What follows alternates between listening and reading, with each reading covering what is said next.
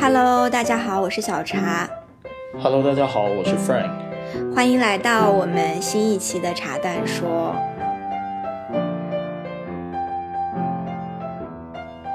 今天想跟大家聊的一些话题是，呃，其实一直以来都饱受热议的一个话题，就是九九六加班文化的。这件事儿，那之前其实这个话题前一段时间被推上热搜和关注，是因为拼多多的这个员工呃猝死的这个事件。其实刚好我跟 Frank 有个朋友，他是在保洁工作，他在这个之前的几周拿了拼多多的 offer，而且当时拼多多给出的这个价格让我们都觉得真的很多。但是呢，真的很多，就是按照他的工工作年限，我们认为反正 double 非常多，非常多。然后。他他也知道拼多多加班很严重，又加上要换城市，所以他其实没有 take 这个 offer。然后过了几周发出了这个新闻之后，其实让人还蛮感叹的，就有一点，就你会觉得好像捡回来一条命一样的感觉，后背一阵发凉，觉得嗯，好在当时没去，对，大概是这种感受。对，但但其实这个就无独有偶，除了这事儿，我们后来看了，我搜了一下新闻，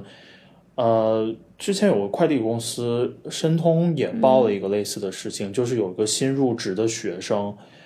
呃，然后他反正就因为工作态度的原因，好像是被开除了还是怎么着，但是他录了他跟他老板的对话，他老板的意思就是说，我们让你们刚毕业的学生加班是为了保护你们，是为了你们未来的生活，然后呃，他还说出了一个观点，就是刚毕业就不要谈恋爱了，呃，又没钱什么的，你还是要先好好工作。我记得马云之前有过一个非常备受瞩目的演讲，也是在说“九九六是年轻人的福报”这样一个观点。对，那个其实争议也蛮大的。是的。哎，我还想说一个，其实我谈到这儿，我想起来，我大学刚毕业的时候，我们大学有一个师哥也是因为加班猝死了啊！我都没听你说过。但那都是，但那那阵风。嗯，在广告公司，而且是是一个比较知名的四 A 的广告公司，就哪一家我就不说了。但是他可能就是天然身体不是特别好，然后又加上加班，就突然间猝死。我们当时真的觉得特别遗憾。嗯，就大我一两届的一个师哥。嗯，对，所以今天我们觉得还是这个问题，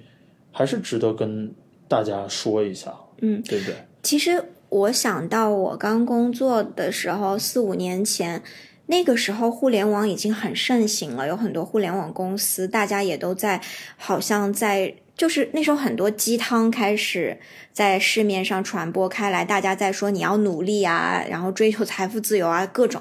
但那个时候，好像加班这件事情没有被叫嚣的这么厉害，也没有那么大的反对的声音，你不觉得吗？对，而且我刚毕业的时候，就是我有一种心理状态，就我现在回觉得加班很帅。呃，倒不是很帅了。我我觉得加班是一种荣誉，就是我真的会有这种感受。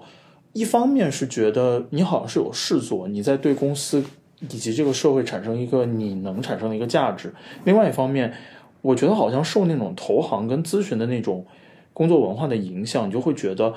我如果有一个加班的工作状态，你的信息的摄入量跟你的工作能力的锻炼是会有一个很大的提升的，就是你有机会能在更更短的时间内有更大的进步。所以当时刚毕业的时候还有一点点追求这种感觉。我有一点理解你，因为我刚工作不久，去美国出差，你就会被一个 echo 到你之前看到影视剧里的一个画面，就是一个早上赶着买一杯咖啡去开会的场景，或者中午没有时间吃饭就拿一个三明治，或者晚上讨论方案到很晚，然后好像几个人要改变世界的那种感觉。都市白领的对，你会有这样的一个。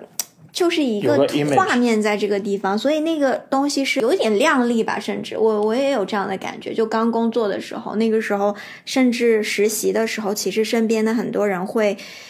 你说的夸张点是会在一些社交网络看到大家炫耀加班这件事。我我觉得其实加班这事儿呢，还是因为互联网从一三一四年、一五年爆发爆发之后。慢慢的才出现九九六这个概念。对，因为之前其实投行和咨询就在加班，但是毕竟他们是相对小众一点的一个行业，它不像是互联网，好像你身边怎么样都有几个互联网公司的人。嗯，但其实话又说回来，这个加班跟九九六这事儿其实不是一个呃新生事物，其实它就是我大概了解了一下，它从历史上就是有这么一个历史演变过程的。嗯就是最早的时候呢，其实从工业革命一开始，然后有了机器的时候，然后资本家就出现了嘛，然后就开始说不停的工作，不停的压榨工人，然后让大家工作的时间越长，他能赚的利润更高。那因为工人跟资本家的力量本来就是悬殊的，所以基本上工人没有的选择，然后生活状态也很差，就不断的加班，然后所以这个时候就英国那边就开始。有工人开始反抗，比如说有工人把机器砸了，说就不希望加班，工作强度那么大，那么辛苦。然后后面英国就好像就确立了，一开始先是确立了十小时工作制，紧接着后面其实就就是英国工业革命之后，然后到了美国，十九世纪的时候，美国的工人又开始开始反抗，说，哎，我们也不想要工作的那么辛苦，然后开始出现了那个抗争。那也是因为十九世纪的时候。有那个工人的抗议运动，然后发生了暴力五镇压，五月一号对吧？然后对，就出现了这个呃劳劳动节、劳动人民对，然后恩格斯他们把这一天列为这个劳动节，就是因为那天发生了一个暴力镇压的事情。所以这个好像一开始都是出现在资本主义的一个市场经济，就是你反观历史，就是发现它是也是一个资本家压榨工人的，然后工人进行反抗的一部血泪史，然后才能推动这个呃工人权益得到慢慢的保障，一步一步的保障。那另外一个比较值得一提的一个企业就是福特，福特当年的那个流水线作业不是在历史上非常有名吗？嗯然后，但是呢，他那个流水线作业的工人就会变得特别的机械，但是他又要求你不能特别出错不能出错，你得特别专注的工作。所以，如果你的工作时间长，工人反而会容易出错。嗯，所以福特当时就提倡说，那大家都不要加班了，然后为了保证你的工作质量，所以就缩短工作时间，提高你的福利待遇，然后让你有更多的时间去休息。对他们那时候讲出了那个 family first，我觉得这也是现在整个美国很多企业强调什么 work life balance 的一个最早的一个开始吧。对他们提提出来 family first，但这个概念，如果你跳脱出一个企业的角度来看，看整个社会的角度来看，如果你的工人有更多的时间，就你的职员有更多的时间去休闲跟消费，一方面能够提高他们的工作效率。另外一方面，其实是促进了整个社会的消费，然后拉动了全部经济的增长。而且其实让大家花更多的时间照顾家庭，我觉得这本身就是对社会的贡献。从哦，企对，但业来讲，但生育这个问题又是另外一个大的 topic，跟社会的这个承载力啊，然后人口政策又相关。但是，但每一环都是相扣的嘛。总之你，大家还是希望我有钱有时间，这个是大家共同的诉求。但是如果具体到每一个企业家，那他的诉求就是让他的效益最大化，所以出才会出现压榨的问题。那到了我们国家现在这几年，互联网开始蓬勃发展的时候，你就会我就会觉得好像历史是有点倒退的。但背后其实的确是因为经济的进步吧，所以其实更多的就业机会和加班的机会也是赚钱的机会嘛。本质来讲，哦，是这样，但我说的这个历史倒退，我觉得还是跟互联网经济比较相关嘛。因为其实，呃，我印象中一三、一四、一五年早期那波互联网红利出来的时候，不管是社交产品啊，然后还是呃什么 O to O 啊，然后出行啊、滴滴啊、Uber 啊、共享单车啊、团购啊，哪怕到了今天那个什么社区团购，这些其实都是模式创新。然后呢，模式创新它的一个问题在于，它的复制壁垒蛮低的。就是我知道你这么玩，我只要花钱花技术，我也可以玩。所以它技术门槛很低，所以大家的竞争压力就很大。它为了吃这个市场，它必须要需要用更高的这个工作时间来呃加快它的那个产品的上线的速度。我想起我之前跟一个 Google 的工程师朋友聊天，他就说，那微信、支付宝这些这么好用，其实背后还不是千军万马用 code 一行一行码出来的，其实本质就是这样。对啊，就是老板的概念。当然，我们不能这么污名化所有的互联网老板啊，但是他资本家的这种概念，基本上你只要每个人多加班十分钟，每个人多写一行代码，我的产品可能就早一天上线。然后早早一天垄断市场，早一天早一天上线就比隔壁那一家早有有更多的机会。更多的用户，更多的市场。对，然后还有另外一方面，其实是呃，因为这个互联网企业其实本身比较有钱嘛，所以它给给这些从业人员的待遇比较高，然后所以很多互联网从业人员就卡在这儿了，就进入了一个 dilemma 的一个状态。就我既舍不得离开，但我在这儿加班其实又很辛苦。你你记得我们有朋友在现在的国内的一个头部的科技公司说，他们招聘哦，他们有一个标准的用户画像，就是一贫如洗，胸怀大志。就是专门去高校里面找毕业生，什么样的毕业生呢？男生，然家庭背景，原生家庭背景，家庭出身一。般的，但是有志于在一线城市安家落户，有拼命的赚钱的这种工作欲望的。动力的，对，其实这就是利用人性的弱点，然后用高高薪水把你吸引过来，让你不停的加班。嗯所以但我们国家宪法对于劳动者的休息的权利是有保护的，而且劳动法里面也有说，嗯，劳动者其实一天的工作时间是不得超过八小时的，那一个星期是不能超过四十四个小时，也就是说你一天正常可能也就也就加班一个小时之内，然后如果是工作日你要是加班的话，这一部分的工资应该是一点五倍的报酬，那如果你是周末。这些加班的话，那应该是两倍。如果是那种法定节假日，比如春节呀、国庆节啊这些，应该是三倍。所以其实我们是有有法律在这样规定的，虽然大家都没有拿到这个钱，你是录节目之前查的法条的吗？那必须要看一下，啊、要不然哪里记得住？因为我也没有拿过这个加班工资，但我记得你之前加班是有工资的。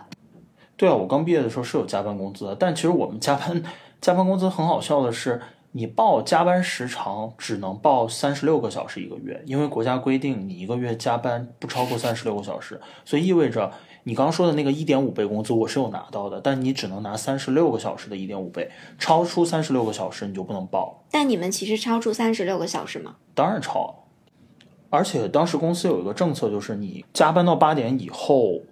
回家的话，你是可以申请那个出租车的报销的。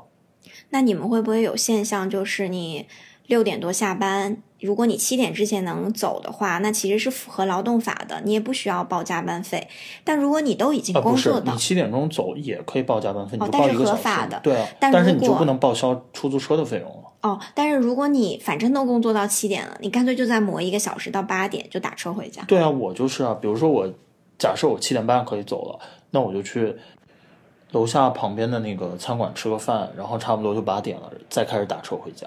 我觉得这个特别像互联网公司现在很多就是八点钟开饭，就刚好为了让大家啊，你说互联网公司给大家提供餐一日券三餐或者餐券，然后到了七点还是八点，你就可以点晚饭，对就是它变相引诱你加班。对吧？虽然这样感觉有点恶意揣测企业，它其实至少也是为了给你更好的生活啊、福利啊。但是我是这么觉得啊，其实现在互联网有一些所谓的好的福利的做法，当然是给员工的工作生活带来一些便利跟舒适，但是其实侧面的它也是在给你一个糖衣炮弹，让你来补偿一下你加班的或者工作强度大的这个心理的安慰。比如说在公司里面安排健身房，然后给你提供一日三餐，什么零食、什么乒乓球桌都在公公司里面，这种就变相的在补偿你的心理。对啊，其实这就从硅谷传过来的嘛。硅谷的企业最早就是福利非常非常好，包括到现在，Google 和 Facebook 这些人下班都是一家人的饭都打回家，那你就可以晚一点回家嘛，然后带饭回去。但这个你就会变相的导致你刚刚说的法律问题，它在实际执法过程中就会有难度。因为它没有强制。对，因为呃，我们国家好像是规定，如果是加班的话，要有两个条件，第一个是你要支付加班费，另外一个是呃员工得同意自愿加班。嗯，那我的晚饭放到七点或者八点，我可没有强制你要加班。嗯，那你留不留下来干？所以其实如果比如说大家工作就出了什么事情，然后你再去申请劳动仲裁，那这个取证就特别难。因为很难证明强制加班，对他很难强证明你强制的加班。你只是做不完事情留下，这种表面看起来从证据角度来说，你就是自愿的。对，对，其实很多小朋友之前都说过，就特别羡慕我和 Frank，我们两个不用加班，怎样怎样。我们现在的确不太加班，但是我们其实也是有过加班经历的。你记不记得我刚毕业的时候，我那个时候经常十点之后回家，然后你都已经睡着了。我记得有一回我在床上等你，等到两点，然后我在那边听收音机，听得我真的真的顶不住了，然后我就睡着。我记得你进门的时候，我是醒了一下，我瞥了你一眼，然后我就接着去睡。哦，这样的夜晚回想起来还挺多的。我刚工作的时候也是在一个美国的公司，也很大的一个 IT 公司，它也不是互联网公司。但是我那个时候加班很严重，嗯，主要是因为我做 consulting 的工作，然后我要做很多 project management，就项目管理，会有很多很多琐碎的一些流程啊、review 啊这些事情，也挺痛苦的。因为加班就会让你晚上特别暴躁，然后你过了十点之后，你就觉得整个人状态都很不好。那我现在回想起来，其实我离职的原因也是跟加班这个因素相关的，但是好像加班让我最。Suffer 的不是因为工作到深夜本身，而是因为我就觉得我在做特别没有意义的事情。哦，我刚毕业的时候其实也蛮多加班的。我刚毕业去的那个公司是，就大家当时跟我说字塔塔尖，因为是广告主且比较有钱的广告主。但是呢，因为那个公司其实没有什么应届生文化，他一般都招有工作经验的人，所以其实他对呃新员工的培训特别特别少，没有人带我。当时我就特别的煎熬，在于我不知道怎么跟同事沟通，不知道怎么做项目，所以导致我的工作效率很低，所以经常都是大家都走完，就我一个人在那加班。那我之前刚毕业，我那个公司也更没有应届生的文化。我记得我当时毕业的时候，在这个团队里面最小的人就比我大十岁，所以我是唯一一个刚刚毕业跟他们一起工作的。然后。他们每天在忙什么？包括我自己，其实就是白天你有开不完的会和沟通，然后你的时间被打得非常散，东一个沟通，西一个沟通，然后同步完，这样那样，你最后其实好像就仿佛你所有的事情需要静下心来做的都是六点之后开始的。我觉得这个现象好像还蛮普遍的，包括像国内的互联网你企业，就是白天不停的开会，然后开完会之后，到了晚上大家才有时间自己去做一些文档的之类的一些工作。所以，我我现在会看到一些大老板的工作习惯，他们其实是早起。我觉得也是因为白天的沟通太多，所以他可能七点钟去处理邮件、安排会议，然后一天都在做沟通的工作。呃，我老板就是，我老板就是他的逻辑是，他下了班他绝对不加班，但是他可以早起。早上起来你就看他慢慢的在那看邮件，然后时间是属于自己的，慢慢的去做一些事情。嗯，但其实也不是所有的企业都这样，我知道很多公司也是睡午觉的。对，就是其实不是所有的企业都加班加的这么惨，然后我们把这个现象如果描述的太过，大家就会觉得啊，国内简直就是哀鸿遍野的感觉。其实我最近跟我的一些美国在美国工作的朋友，包括我在美国的同事沟通，就是说这个事情，大家都说其实美国加班也很严重，其实日本也一样，韩国也一样，可能相对好一点的是欧洲。欧洲实在是太好了。对，欧洲。你你记得前段时间我们看那个？Emily in Paris，记得，就他们的员工是十点钟才上班，然后下午还要去中午吃个午饭，三三点多才回去干活。嗯，然后喝个喝个咖啡可以喝几个小时，的确是这样。所以我们平时在公司内部有一些啊项目的合作的时候，我们经常也会嘲笑这些欧洲的同事，我们就会说他需要去喝一杯咖啡，所以这件事情至少要 delay 两天。哎，我很羡慕国内的企业有午睡这个习惯，因为。嗯，比如说我们家里面人，呃，他们也有做老板的，他们公司就一定会有午睡。其实华为也有，华为午睡好像很出名的样子。是吗？因为我华为的朋友，经常我跟他中午聊天的时候，他说：“好的，我先去睡个觉，拜拜喽。”我觉得好多国内企业有午睡这个习惯，我觉得特别好，因为我特别喜欢午睡。就以前念书的时候，高三的时候，中午只要能在桌子上趴一会儿。趴个十分钟左右，下午的工作效率、学习效率就会特别高。我就想到很多找我们做职业咨询的小朋友，有时候你问他你想要什么样的工作的时候，他在没有任何行业、公司什么的概念，他会有一个概念说。我想要一个不加班的工作，但是这个又特别的难定位吧？没有一个类型的公司或者一个行业，你可以拿它就不加班来概括的。我觉得更多的是取决于，嗯，你的你在你工作的那个 team 的老板的风格和一些观念。其实华为也一样有不加班的，阿里也是一样的，所以还是要看你去的那个 team 做什么事情，老板是什么样的，会决定你之后的整个工作状态。呃，对你说这个让我想起来，其实我觉得加不加班这件事情跟你的社会环、社会文化有关系，跟公司文化有关系，但最重要的还是你的微环境，就是你在这个微环境里面，你跟你的合作伙伴，包括你的老板，他们的风格跟对你的要求是怎么样，就会决定了你的工作强度跟是是否需要加班。嗯就比如说，如果这个老板他啊、呃他自己就比较注重养生，哦，不喜欢加班，那大家肯定是不加班的。嗯然后我还想到一点，其实中国的这个劳动者之间的一个关系，其实相对来说还是不是那么健康的。比如说广告行业，就天天吐槽甲方跟乙方的这个关系特别扭曲，嗯就乙方不断做什么，甲方都不断的否定，然后不停的改，不停的改，这个就导致了乙方会不断的加班，不断的加班。相对来说，两者的这个呃市市场地位还是不是那么绝对对等的。我觉得这个同样在甲方，是因为甲方里面也分你的老板又是你的甲方，所以任何的甲乙方之间都没有那么对等。所以你老板给你一个一个任务，然后他不断的说要改要改，你就不停的加班加班，一样的。对，所以这就变成了我们说的这个微环境的问题。嗯那对于我们小朋友的启发比较重要的就是你在找工作的时候，尽量的去了解一下那个老板是什么风格，他对底下的员工是什么样的要求。嗯。另外，我还想说一点，这个跟大多数的声音不是特别一致的一个声音，就是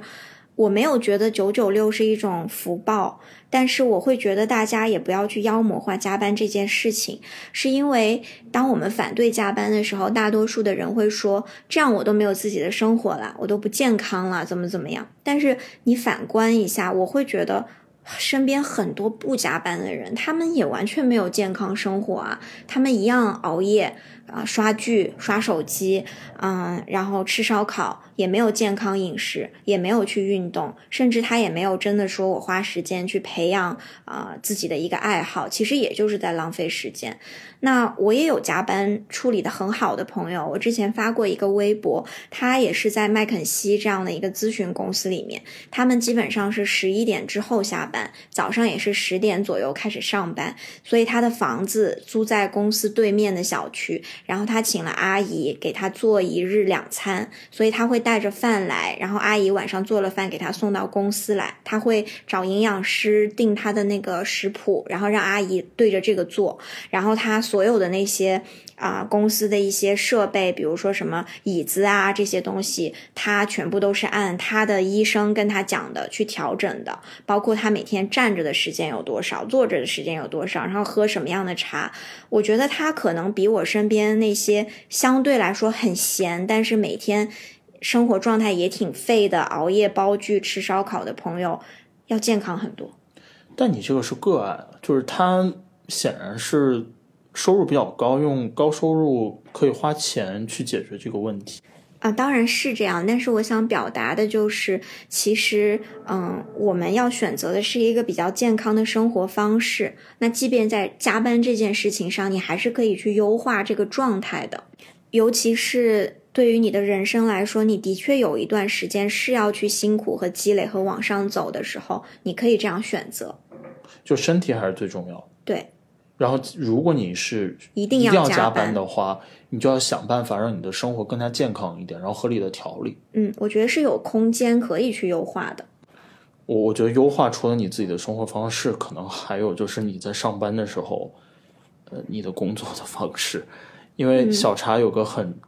知名的言论，就是你工作的时候其实没有在赚钱，你摸鱼的时候才真正的从老板手里面赚钱。嗯，工作的时候算打工，因为你在工作嘛。然后摸鱼的时候，包括你休假的时候，其实才是，嗯，你拿着薪水但没有额外付出劳动的时候，我觉得才是在赚钱。那你跟大家说说怎么摸鱼？我觉得摸鱼这个概念其实是少做事情，而不是应付事情。就是我一定会把我要做的事情做好，但是我能不做的我就不做。那怎么样可以做到这个呢？如果要我总结的话，我觉得就是你要让你老板知道你就是饱和的，你要让他知道你有多忙多辛苦，这个非常重要。啊，这个我同意。就是当你你不说，没有人会觉得你很忙。你只有告诉别人说我很忙，别人才知道哦，原来你的承受力是有限的，不然你就会被无限的堆活。然后我还观察到你有你有一点很好的，就是你处理问题很快跟很及时，就是有一些随手的事情，你第一反应就立刻就把它做了。这样的一个好处就是你手上不会积压太多的 to do，对，而且所以你会有更多的时间可以调整自己。对，所以我老板经常就会觉得我效率特别高，因为他突然问我一个什么的时候，他会发现我已经做完了。但其实那个事情如果不用花很长时间，我就立刻把它清理了。然后这些我都会默默记下来，在 One on One 的时候，你一定要告诉他，我就是做了很多事情。然后还有一个，我觉得是心态的问题，就是我遇到很多小朋友，也跟亚洲的这个工作环境有关，大家经常会为自己的休假感到不安，或者是 guilty。这个你你会觉得吗？会啊，就觉得好像你休假的时候也有义务去支持别人来找你的一些需求。对这个，我我强烈意的一个印象是，之前我在日本工作的一个朋友，他说，在日本有的时候你请假，你的同事都会非常的对你态度非常不好，因为他们会觉得他为了 cover 你休假，所以他的劳动增加了。但是我们就建议大家，其实不要被这样的心理压力所影响。大家最好呢，在你休假之前，把自己手上的工作梳理清楚，做了什么，没做什么。然后清清楚楚的告诉你的同事，然后就安心去休假。最后呢，其实我想说一点，就是我们自己看到身边的朋友，包括来找我们咨询的一些小朋友，对于加班这件事情的呃抗拒程度越来越高了。然后大家在找工作、换工作的时候，就会把加班这这个问题纳入一个特别重要的考虑因素。嗯，所以其实我想跟大家说的是，希望大家能够未来敢于。并且勇于跟不健康的工作文化斗智斗勇，然后大家如果都一起这么努力的话，这个这个社会风气慢慢的就消失殆尽了。嗯，那我就希望大家可以在呃春节之前早一点开始请假，交接好工作啊，早早回家过年，过一个开心的年假。即便回不了家，也能过，也能多休息。休假最重要，其他的都可以放到年后再讲。好吧，那今天我们关于九九六和加班的话题就到这里结束了。欢迎大家关注我们的微博小茶和 Frank，还有微信公众号茶简历和淡文书。尤其是我们微信公众号上面会有茶蛋内推，然后我们推的一些工作，我们在我们看来都是 work and life 比较 balance，然后对大福利也很好的一些工作，所以希望大家多多关注。好，那今天就这样，拜拜，拜拜。